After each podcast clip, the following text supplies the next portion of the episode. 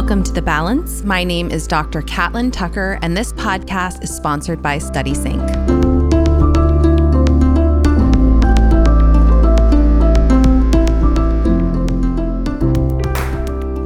My guest today is Kareem Farah, who spent his teaching career as a high school math educator in Hawaii and Washington, D.C. He earned his undergraduate degree from Washington University and later received his master's degree in secondary education at Johns Hopkins University.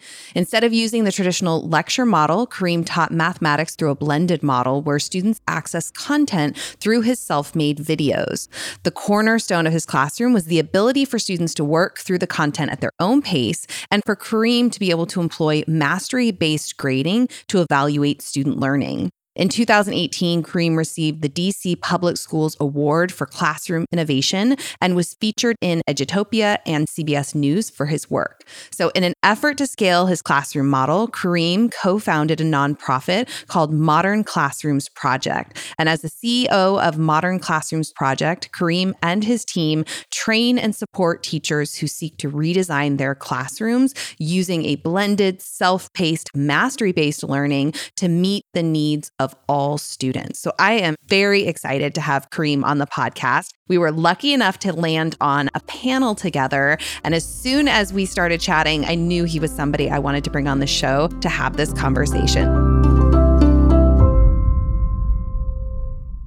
Well, I am super excited to have you on the podcast today. And I always start by inviting my guests to just tell us a little bit about their journey in education. So, where did your career begin? And then, how did you get to the work you're doing now? Yeah, absolutely. Thanks so much for having me. I mean, I started my teaching career.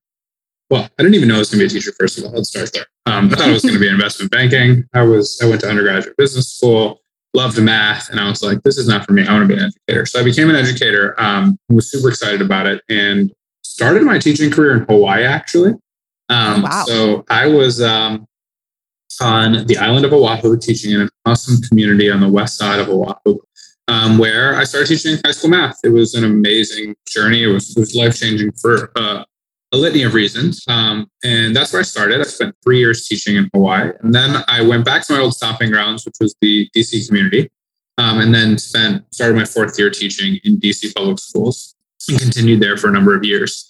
So that was my teaching career. I spent my whole time teaching um, high school students, ninth grade all the way up to 12th grade um, in a ton of different content areas, um, which far too many teachers are far too accustomed to. Mm. And I would say the whole time I was confused as to how ineffective traditional teaching, right? Like, I think I, I started my teaching career, and when you're a new teacher, you're just like, I have no time to challenge norms because I'm just trying to not be a fool in here. Um, and then like after year one, you're like, all right, I think I like sort of get it. So let's make it like reasonably effective. And the whole time I'm like, but this, I'm trying to perfect something that actually doesn't make any sense. Um, was sort of how I felt for those first few years, right? Like I'm trying to get this whole teaching traditionally thing right, but I'm actually getting good at something that isn't necessarily good for kids. And I don't know why. Um, so it was in year four of my teaching career that I actually had built this kind of new approach to teaching. It was at that stage where I was like, look, I'm teaching a huge diversity of learning levels, ton of diversity of social emotional needs, lots of students experiencing trauma, ton of chronic absenteeism. I can't use a one size fits all approach to teaching and achieve any success in this environment. So it was at that time that I actually started to innovate uh, and create a new instructional approach. And, I, and, me and my co-founder Rob always say, like our instructional approach is evolutionary, not revolutionary. And in many ways, it pulls what so many folks like yourself and others have been talking about, thinking about, and just creates a formula that's replicatable for many educators to think about. So I actually built that approach with my co-founder in that first year I was in DC public schools with no intention of creating something scalable or a nonprofit or anything like that. Won a few awards after a couple years, and then it was time for us to kind of launch the nonprofit and think about how to train educators. So that's the journey uh, to this point. So I'm super curious. I also was in college not thinking I was going into education at all. My mom's an attorney. I was going to law school and then I had that pivot. What was it for you that made you decide, you know what? I don't want to do what you say it was going into business? Yeah, high banking. I, I, yeah, I want to go into education. Like was there a moment or something that happened for you? I in my junior year of college was a part of a program in St. Louis called Each One Teach One. I graduated from Washington University in St. Louis. And I was getting my degree in finance. And Each One Teach One places you in communities nearby and allows you to, to just like tutor students in an after school program. Um, I think that exercise brought me um, very close to students who didn't get an education that I received. And I was sort of startled, just to be frank. And it was, it was, it was kind of bubble bursting. It's like, you don't know what you don't know. And then you kind of go in an environment, you're like, wow, like I was given such a different opportunity structure and this just isn't fair. After that tutoring experience, it was a first semester. I then interned at an investment bank. And like when you go to an investment bank, I mean, it's just like it's a whole new world in there. It's like just the amount of just like resources and dynamics, and everyone seems to be coming to from these top universities on paper and all this kind of stuff. And I'm thinking like not only is this not particularly inspiring work for me, but also I could not shake this idea that the students I was tutoring didn't have a pathway to be able to work in that investment bank. And at that point, I said, look, I'm not about this anymore. Like, I loved tutoring those students. I want to make that a part of my career.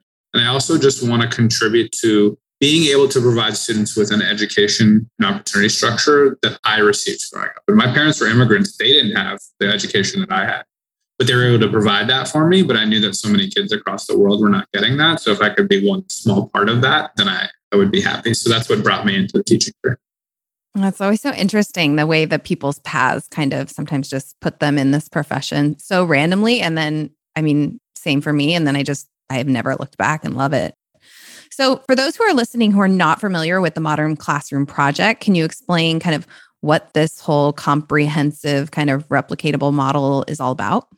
Totally. Well, first thing I'll say is it's not a curriculum, it's not an ed tech tool. It's the first thing I tell everyone because I just feel mm-hmm. like the world of sort of professional development and innovation sometimes is too like it's like bifurcated into these two options. It's like you either learn about a curriculum or you either learn about an ed tech tool. And it's like, believe it or not, there's a whole world of like how you run a classroom. That's its own beast. so we're an instructional delivery model. I don't even know if that's an official term but that's what we are. So we rethink the way that teachers actually deliver instruction and work with students in the classroom.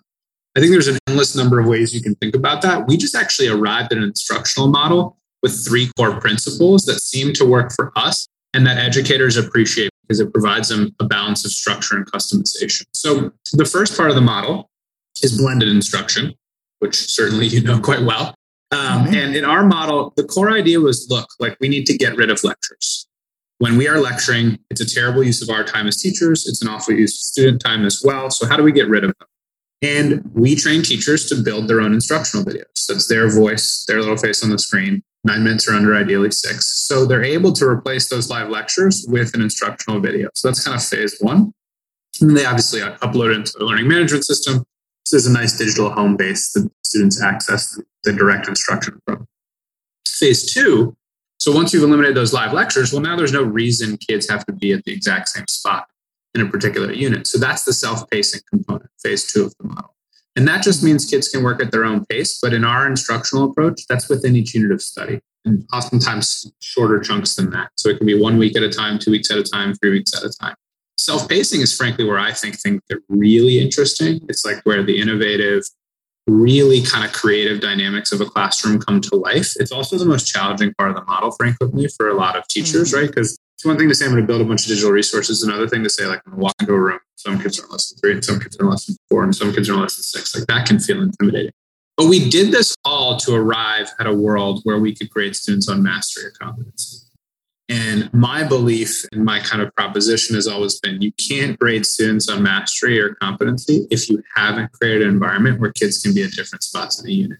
Those two things mm-hmm. actually come directly in conflict with each other. Um, yep. We're talking about an idea that isn't actually executable. So that's the third component of the model. It's mastery based grading. So you blend that instruction, you let kids work at their own pace, and then you grade students in mastery, and you've sort of arrived at what we would call a modern classroom. Yeah. And I love that because I saw that when I was looking through the free course of like, how do we start to understand this? What does it look like? And I love that there are, uh, there was kind of that guardrail of it's not you're pacing through a whole year of study or, you know, it's more like these contained a week, two weeks, a unit. Um, so that is a little bit more manageable for teachers to really understand where kids are or where at in their learning and kind of tracking their individual progress? It's, you know, one of the things that we realized is like when you run a model like this, you're teaching kids 21st century skills, which uh, requires just as much scaffolding mm-hmm. as, you know, learning how to factor quadratic or write a high quality sentence. And if you just let kids work at their own pace endlessly, well, you're just basically creating a classroom environment that's going to advantage the folks that have really strong 21st century skills. And the students that don't are going to bottom out and lose motivation and lose confidence. So that chunking of self pacing is, it, to me, a non negotiable. Otherwise, you're really just making kids who need to strengthen those kind of softer skills feel like they can't succeed in the classroom and want to give up. Mm-hmm. I, I, can totally see that, especially for those who, you know, they are taking a bit longer to self pace through modules or units or chunks, where then it can be, if it was never ending self pacing, then there is that degree of, I'm so, I feel so much farther behind than the rest of these students. Why am I still doing this work? Absolutely. So, what challenges exist in the traditional classroom that you feel like the modern classroom model really addresses and helps to solve? Yeah, well, I mean, I think I've always said in my career that differentiation is the most overused and under-executed term in education. Um, and I didn't realize how how much people agreed until I started tweeting that, and it had a lot of traction. So it was clear to me and the world that this is something that everyone sort of agreed with. And it's a shame because I think if we we ask ourselves as educators, what is the most important thing we do in the classroom? It's differentiate the students' academic and social emotional needs. Um, so I think our model at its core is a differentiation model. And I think the way we address that is by empowering educators to use their time more effectively. I think when we think about the most limited resource we have in our education system, it's teacher time. Mm-hmm. It's just a reality.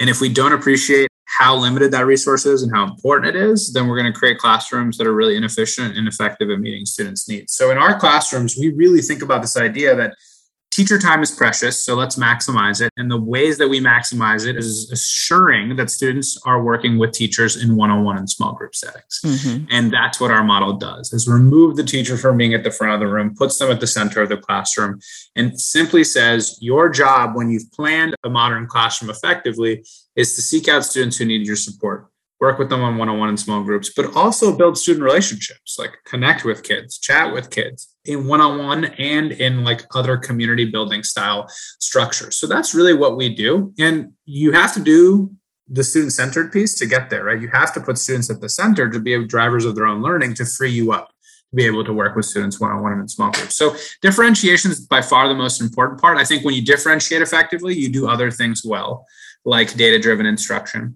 uh, like effective collaboration where kids are actually working for a common goal, uh, like effective mastery based and competency based grading because you have to collect that data, look at it effectively, and kind of align it to standards. So there's a lot of additional effects. But if there was one core thing I think the Modern Classrooms Project does effectively and our model does effectively, it's differentiate to kids' needs. Yeah. And I think what you're saying about freeing teachers from the front of the room. When I work with teachers and there's that pushback against some blended strategies, I think it's because they spend so much of that time talking and transferring that information. And I feel like that's the biggest barrier to really teachers being able to engage in the human side of this teaching, which is that facilitation, that coaching, that small group, one on one kind of support.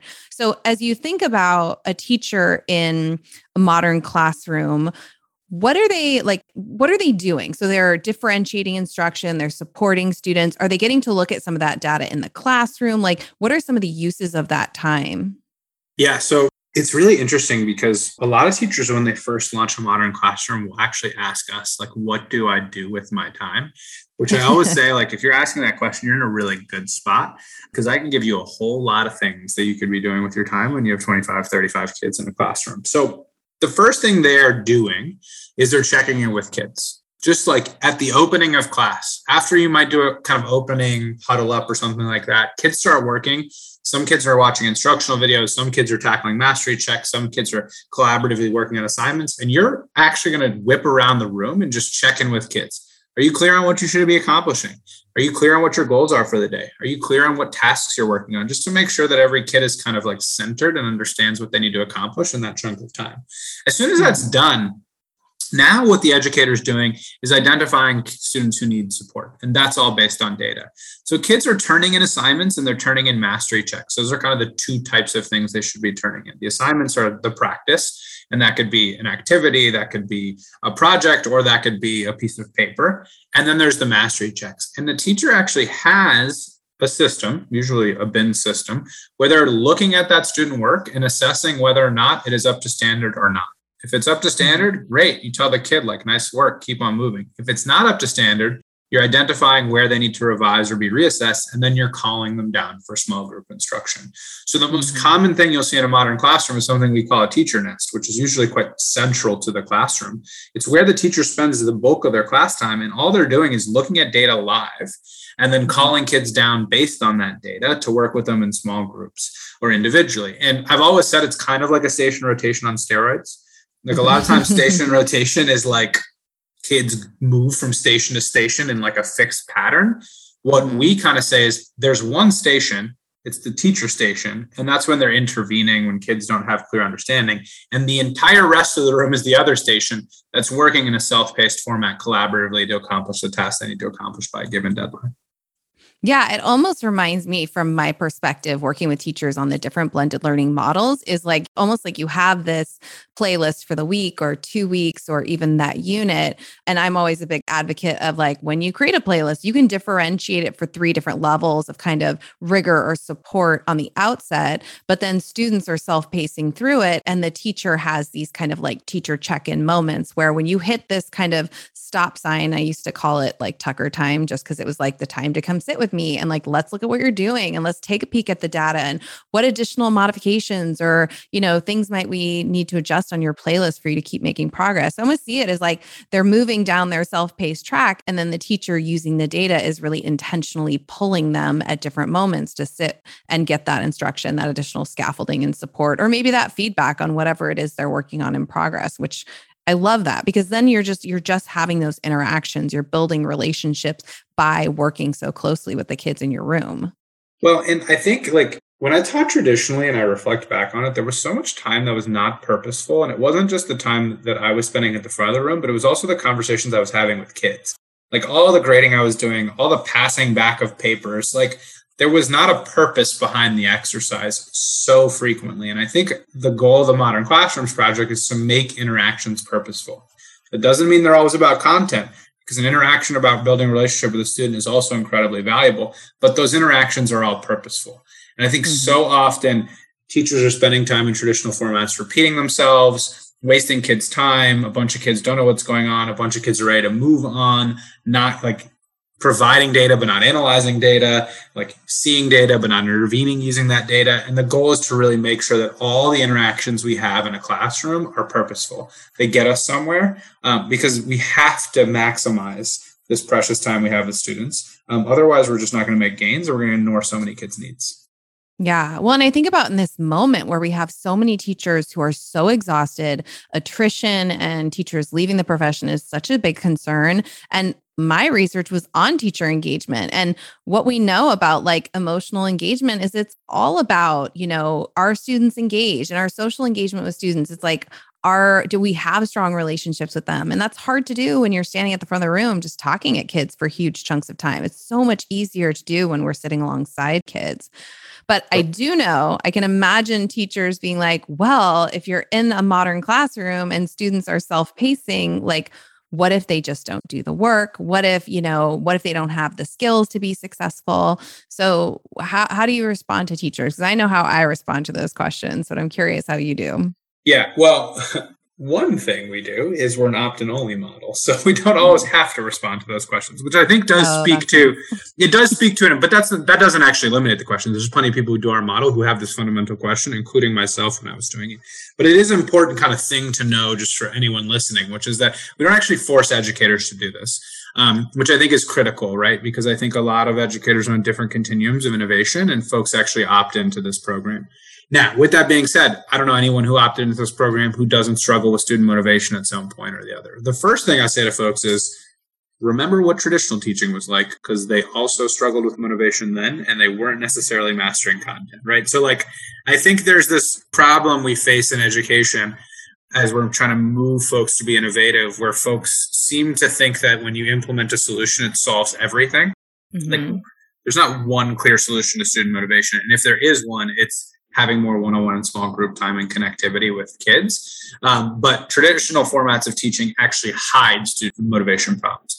You say, hey, everyone, sit in rows, listen to me while I'm talking at the front of the room. And if you act up, I'm going to call you out. That just says, I'm going to like make you conform but that doesn't do anything for student motivation. It doesn't mean kids are learning. It doesn't mean kids are excited about it. It doesn't mean any of that. So that's the first thing I say is like kids are always going to struggle with motivation issues. And if there's one solution to that, it's that we need to maximize the one-on-one connectivity with them so we can actually have conversations and hit at the core issue there. So that's the first thing I'd say.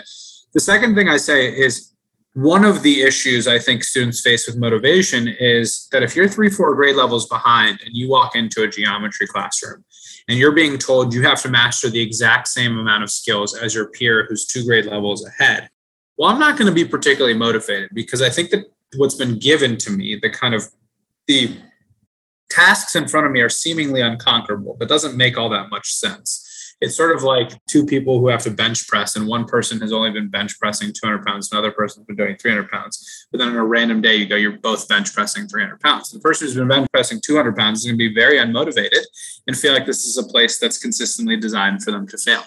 And one way that we get around that is we engage in a lesson classification process. So every teacher who creates a unit in a modern classroom style isolates must do, should do, and aspire to do skills. So they figured out what skills in this particular unit are non-negotiable, which ones we would like students to master, and which ones are extensions.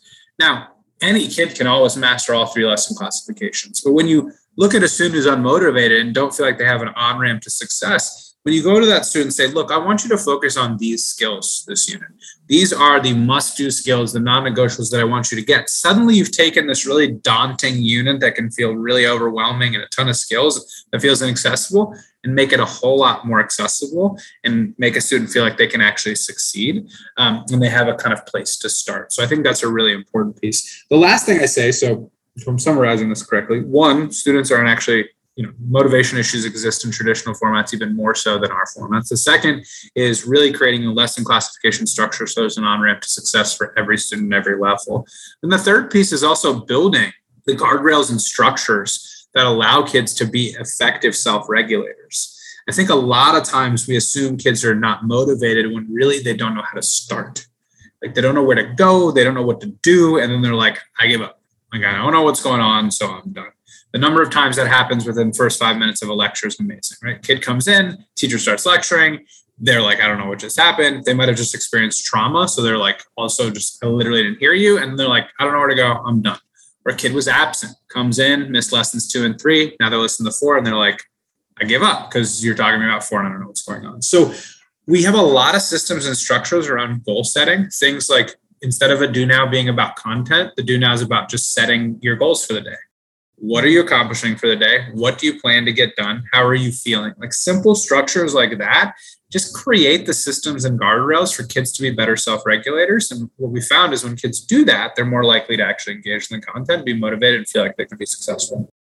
Yeah. So It's like that metacognitive skill building, right? It's like you start to think about your learning, you set goals for yourself. There's some degree in which they're probably like monitoring and tracking their progress and they're doing some self assessment. And so many kids just they they aren't taught you know those skills those metacognitive skills aren't in standards and so a lot of teachers are like, I don't have time to do that. I don't have time to invest in those routines. And yet it's often those routines that help students appreciate the value of the work that they're doing and help them refine those self regulation skills.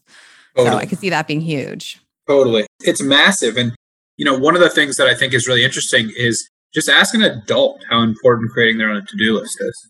Like, I don't know. I can't navigate a day without a to-do list. Like I'll freak out. Um, so you know, the same thing should apply to kids, but we don't actually instill like to-do list setting. And when you create that structure for kids, that has such a long-term impact on their success outside of your classroom. It's amazing, and we need to value those. We need to center those in classrooms. It drives you nuts that they're not part of the standards. Yeah, no, I totally agree. I totally agree. So what are some of the biggest concerns, maybe beyond motivation, that you hear from teachers or district leaders when you tell them about the Modern Classroom Project? And when you hear those, which are probably concerns, probably a lot of fear based stuff, what do, what do you say to teachers and leaders? I mean, I know it's opt in, but there's still probably some hesitation from some who are interested, but they're like, uh, I don't know, is this going to work for us? Yeah, well, I mean, I imagine you face this as well, but a lot of it is just rooted in misconceptions. It's a lot of assumptions layered on top of each other. And you kind of just have to go one by one and tackle each of those misconceptions. So, the first and kind of most frequent is this idea of release of control. Um, mm-hmm. it's sort of amazing how consistently folks are afraid of giving students more autonomy to drive their own learning in classrooms. I mean, just that core idea being scary is problematic because then they go and leave your classroom and they're given more autonomy. So we have to obviously need to build that skills. But what's even more fascinating is people have a reverse understanding of which kids are actually most ready for that. So they quite frequently go, "Oh, this is a high school model, right?" And it's like, no, actually, in high school, you need to work the traditional model out of them. But if you go into a kindergarten, first grade, secondary classroom, like those kids are ready to be in control of their own learning. We haven't taught them a different way. So there's an incredibly odd misconception about what it means to give students the power to be in the driver's seat and whether or not they're quote unquote developmentally ready. That phrase right there drives me absolutely nuts, right? It's like the common thing you hear. Are you sure, you know, fourth graders are developmentally ready? And I'm sort of like, you talk about high expectations with curriculum talk about high expectations with students 21st century skills like because you can hold kids to high academic expectations. You need to hold them to high expectations about how much they can kind of be at the center of the learning experience. So that's the first misconception that we run into quite frequently. Um, and i'm passionate about that one because like it's silly right? And it's not right and it's not good for kids. Um, the second one i think is a lot of times around screen time. Like, I just think there's a misconception around what effective blended learning actually looks like. And that's probably a consequence of really bad blended learning initiatives that have been out there. You know, mm-hmm. when you mm-hmm. combine massive online courses where kids are kind of just sitting in rooms staring at screens and doing everything through a screen to some of the experiences folks had with this like atrocious amount of synchronous like Zoom time over yeah. COVID, right? And you just like, people are afraid of that. They should be afraid of that. It's not good. So when folks present that critique, I always go, look, if you walk into a modern classroom and all kids are doing are staring at screens, you do not have an effective modern classroom. That's not what we train teachers on. That's not what we seek to create. And I always tell folks to watch our Edutopia videos because what you'll see in those videos is actually a tiny fraction of the class period where kids are staring at screens. So that's one where just like you need to reorient folks around effective implementation of technology as opposed to just there's a blanket like technology goes into classrooms and can stare at screens. So I'd say mm-hmm. those are the two biggest. The third is like grading is just terrifying to folks. Um, it's like a crazy thing. Like the whole thing is like just like bananas. It's, it's bananas. It, like and and what we evade it by saying like in our classrooms, kids move from one skill to the next based on competency. But we know that every single community does grading differently. And if you walk into the wrong room and you say A through F scale, someone's going to really, really mad at you. And then you walk into another room and you come up with another construct, folks are going to get mad at you. So the way we get around that is saying, look, ultimately, grading is a community based decision and a teacher level decision. We create the systems and structures to ensure that kids transition from one lesson to the next based on competency.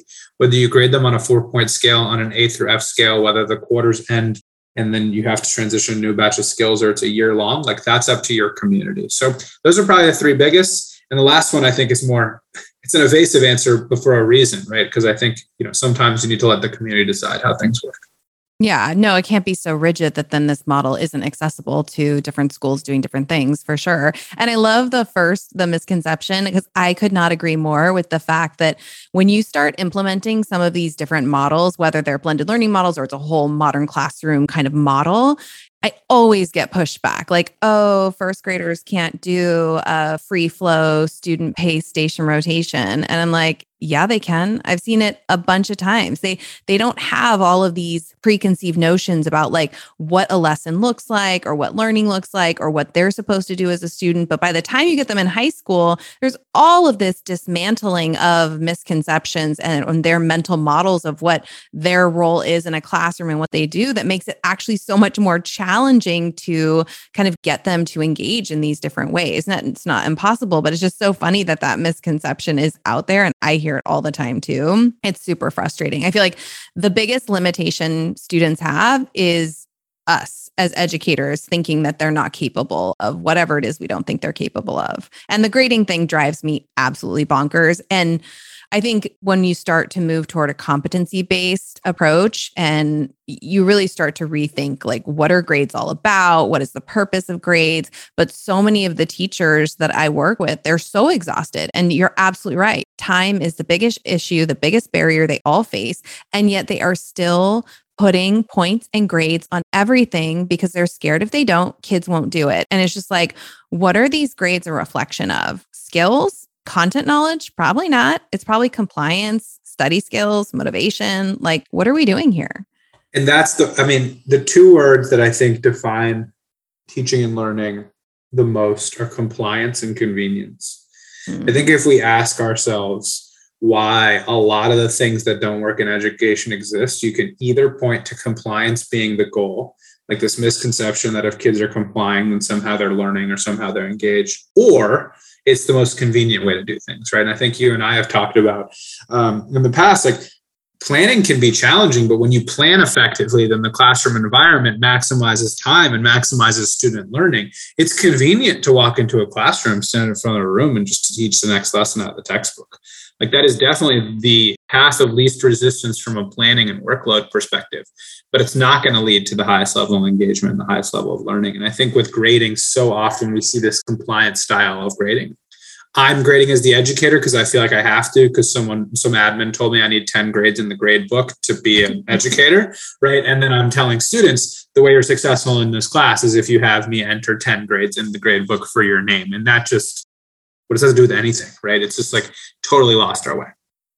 Yeah. And I, it, it's so true. Like I keep trying to highlight that the investment of time on the design side is is not is not insignificant there is in in any of these different kinds of models it there is much higher level of intentionality required but the time you can recoup in terms of the way you spend your class interactions, looking at data, giving feedback, conducting assessments with students right there. It's like that paper trail follows teachers home. It's exhausting. It's not rewarding. It's not an opportunity to build relationships with kids when we do it in isolation. So I feel like the teachers who invest that energy and that time in the design, even though it feels like a lot at first, they start to reap those rewards of like, oh, wow, look where I get to invest my time and energy in this class. Look at how much more connected I feel to these kids. I'm more engaged in this work, but it's like getting them over that design hump in the beginning can be can be a heavy lift.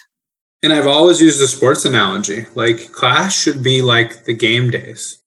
Like you should go in there and be excited and it's fun and it's challenging, it's dynamic and you're capable and you have the energy to respond to the nuances of the day. But so frequently that's not the case, right? Because po- folks haven't done the prep side or haven't been able to, haven't been given the instructional delivery approaches that allow for that. So every day they're kind of walking in there and like not ready for all these new variables. It's very stressful. It's very rigid and that's not good for kids. And it kind of like is like two bulls running at each other. The kids are bulls the teacher's a bull and when things go wrong like things get heated things get frustrating like and that's just not a fun dynamic and that's not one that's going to create uh, real student learning so i cannot agree the design piece is so important and it shows a deep appreciation for how challenging the profession is like yeah. i believe teachers have arguably the hardest job on the planet um, but it is hard and therefore requires an intense amount of thought and planning on the front end to be done effectively. And I think we have to value that deeply. And I also think we need to think about creative ways to give teachers more planning time to actually invest in that. Oh my gosh. I yes, yes, yes, yes. The one thing that I was so grateful for was hearing about the schools in the pandemic where it was like, okay, we have Monday and Tuesday with one group of students, Wednesday is async, and teachers get to plan and do that, have that time. And then Thursday, Fridays with another group or whatever creative approach to scheduling they chose, but that left the teachers with a day, a day to design, a day to plan, to assess, because quite frankly, that's what they need. This, this job, as you said, is so exhausting and multifaceted. And i it's funny you you talk about the game day analogy. I'm like i think of it because when i would spend time designing something really fun exciting student centered it was like i was jazzed to get in the classroom.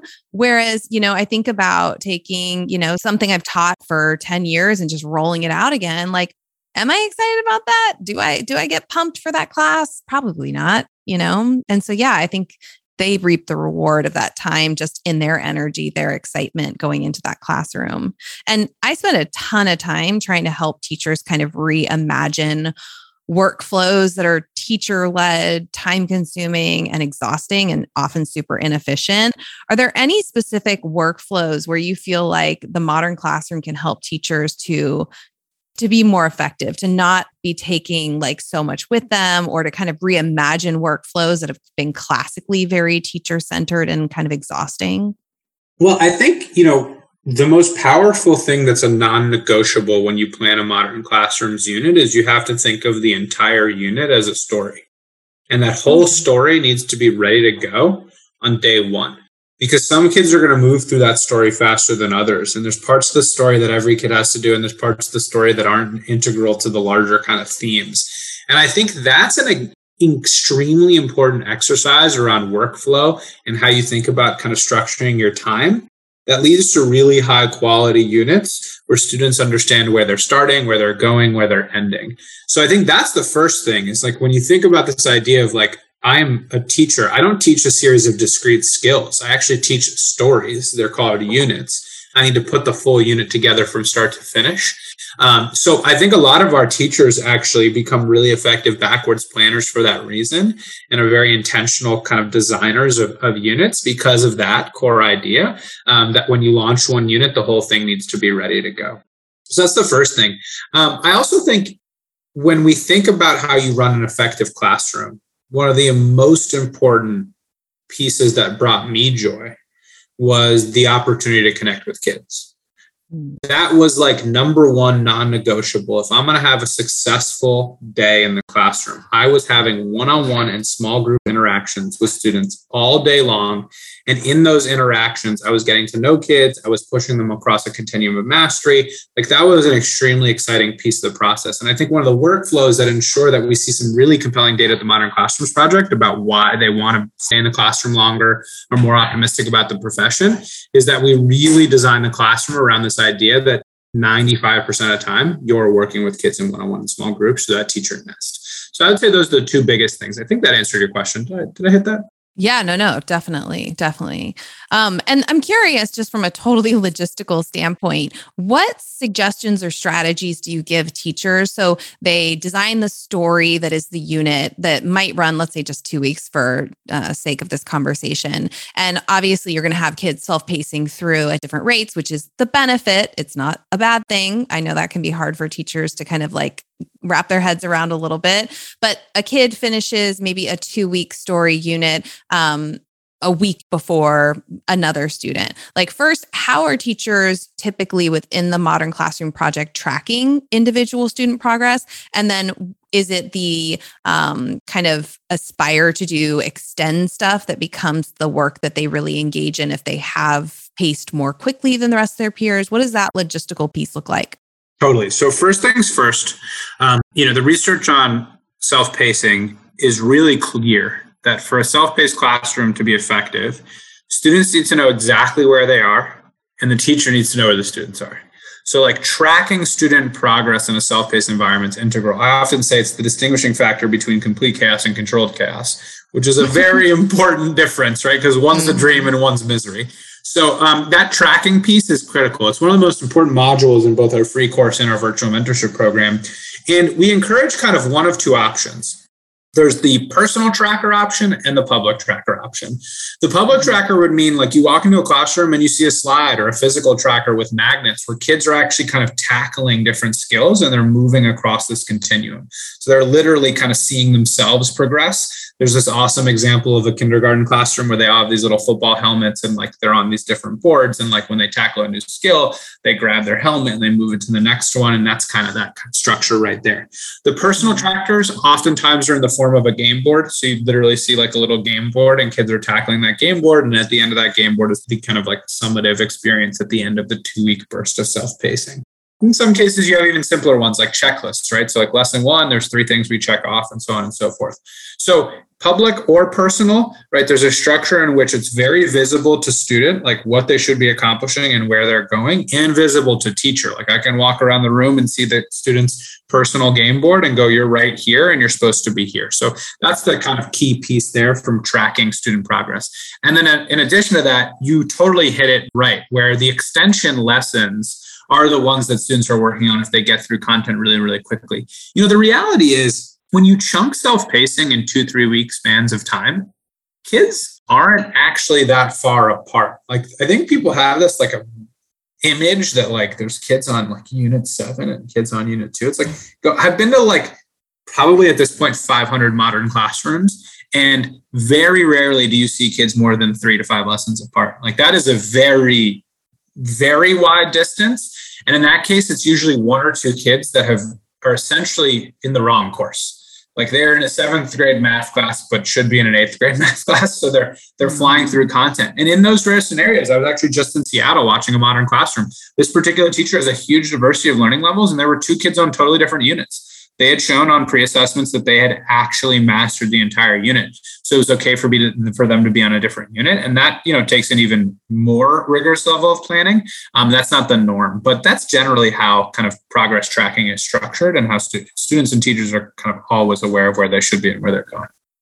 And so if you had to like answer this big lofty question of like what vision do you have for the future of education what would you say? Because you're obviously doing this important work and providing something that is, you know, it's got structure, but teachers and schools have a lot of ability to customize it and make it work for them.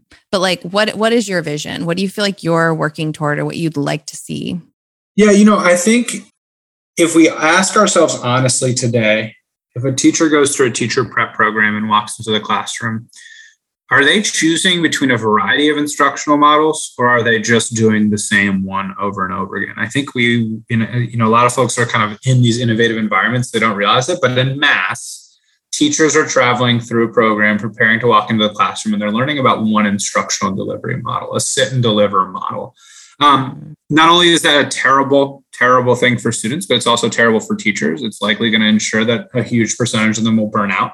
Um, and I want to imagine a world where educators walk into the profession and have a menu of instructional delivery models that they choose from, and that they pick the one that kind of merges their own personal self and style with the student communities that they're working in to be able to implement a model that actually maximizes teacher time, maximizes student learning, and maximizes the capacity to support the whole child. So I want to be one part of that solution. The Modern Classrooms Project to me is one part of that solution. It's also why I'm pretty big on the opt-in approach. Like we've been asked to switch that. Like I, I can tell you there have been some principals and district leaders that go, no, I want every teacher to do this. And I say, well, well, they have to opt in. If you want every teacher to do that, and every teacher has to say they want to do it. And part of the reason why is I'm not necessarily 100% sure that every teacher should be doing the modern classrooms model. I'm 100% sure they shouldn't be doing stand and deliver one size fits all, right? But like there's other ways to do it. And I will never forget. Um, Miss Milner. She was one floor above me when I had built this model with my co founder. And you would walk into her classroom every day. And I don't know what instructional model she was using. It wasn't traditional one size fits all, and it was fabulous. And I think it would be silly to force that teacher to have created her mo- her classroom around our model right? But you know so i mm-hmm. think that providing a menu of new approaches to teaching and learning needs needs to be what we provide any educator so that the default isn't a model that's convenient and effective for students. Yeah absolutely. And and still being used because it's all teachers know which is not yeah they need to be walking out of credential programs out of teacher training with like a tool belt of models to choose from. I could not agree more.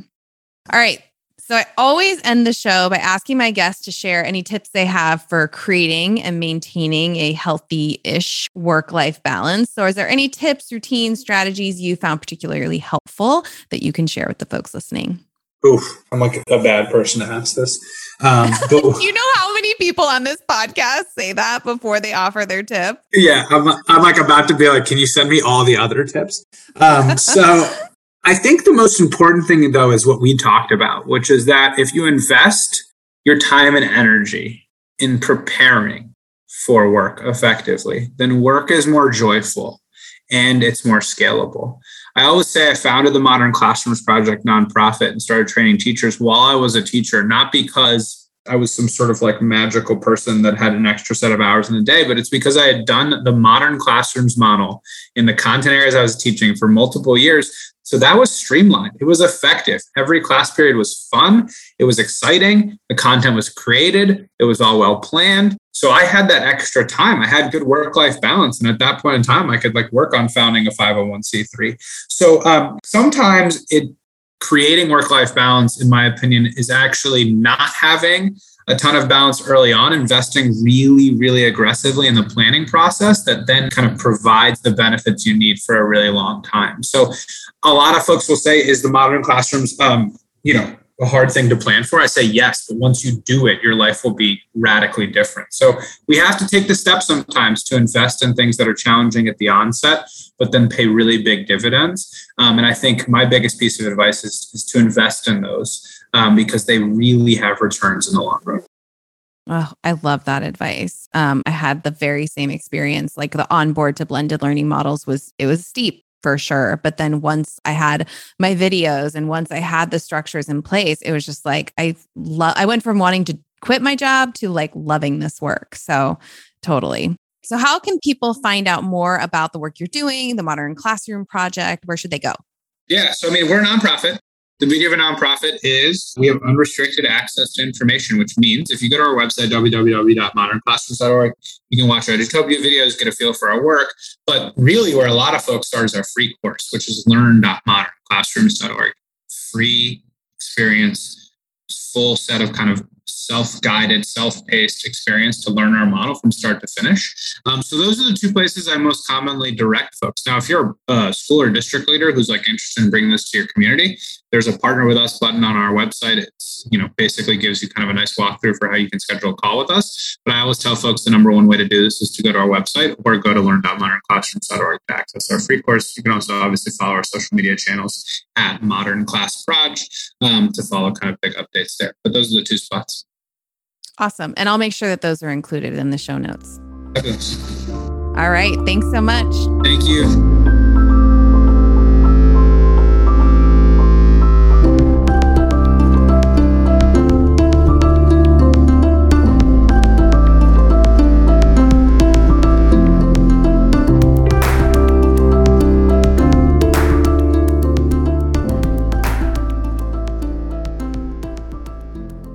So there are a lot of takeaways for me from this conversation because I think there's a lot of synergy between the work Kareem does with the Modern Classroom Project and the work I do um, facilitating training with teachers around blended learning. But I think the comment that he made that really resonates that I want to echo because it's something that I say a lot is one model isn't going to work for everybody. And too often, teachers enter this profession with just that kind of single approach of whole group, teacher led learning. And the modern classroom is another approach, it's another model. And I think what I would love for teachers to have is exposure to a lot of different ways to do this work, a lot of different models, so that they can decide what is going to work best for them and their students. Another real point of emphasis, obviously, for the Modern Classroom Project is that self pacing. And that is something that I think we don't talk about enough in education, which is that different learners need to spend different amounts of time on different tasks. So, whether they are reading something or watching a video and trying to process what they've read or what they've seen, whether they need to kind of follow their own path through a project or assignment. And so they're going to need more or less time on that task. The more we can start to turn that pacing over to students, the more likely they are to feel confident in their ability to do the work and engaged in the process. It's hard to fully and deeply engage when the learner isn't in control over that pacing. So I really see the modern classroom as being this opportunity to reimagine the way that we design learning experiences, weaving the best of online and offline learning together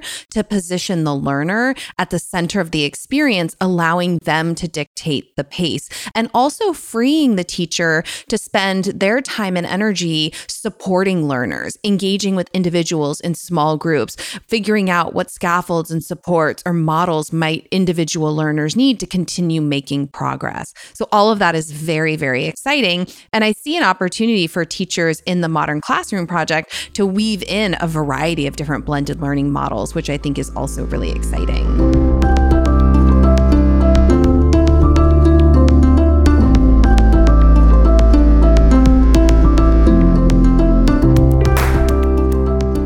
Thank you to StudySync for producing and sponsoring this podcast. StudySync is committed to helping teachers find balance in their lives by providing them with a robust multimedia ELA platform that simplifies lesson planning, automatically differentiates tasks for learners at different skill levels and language proficiencies, and blends online and offline engagement to help students develop as thinkers, readers, writers, and speakers.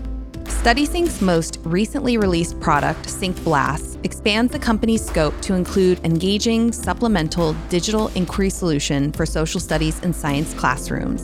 Visit studysync.com for more information or follow the link in the show notes.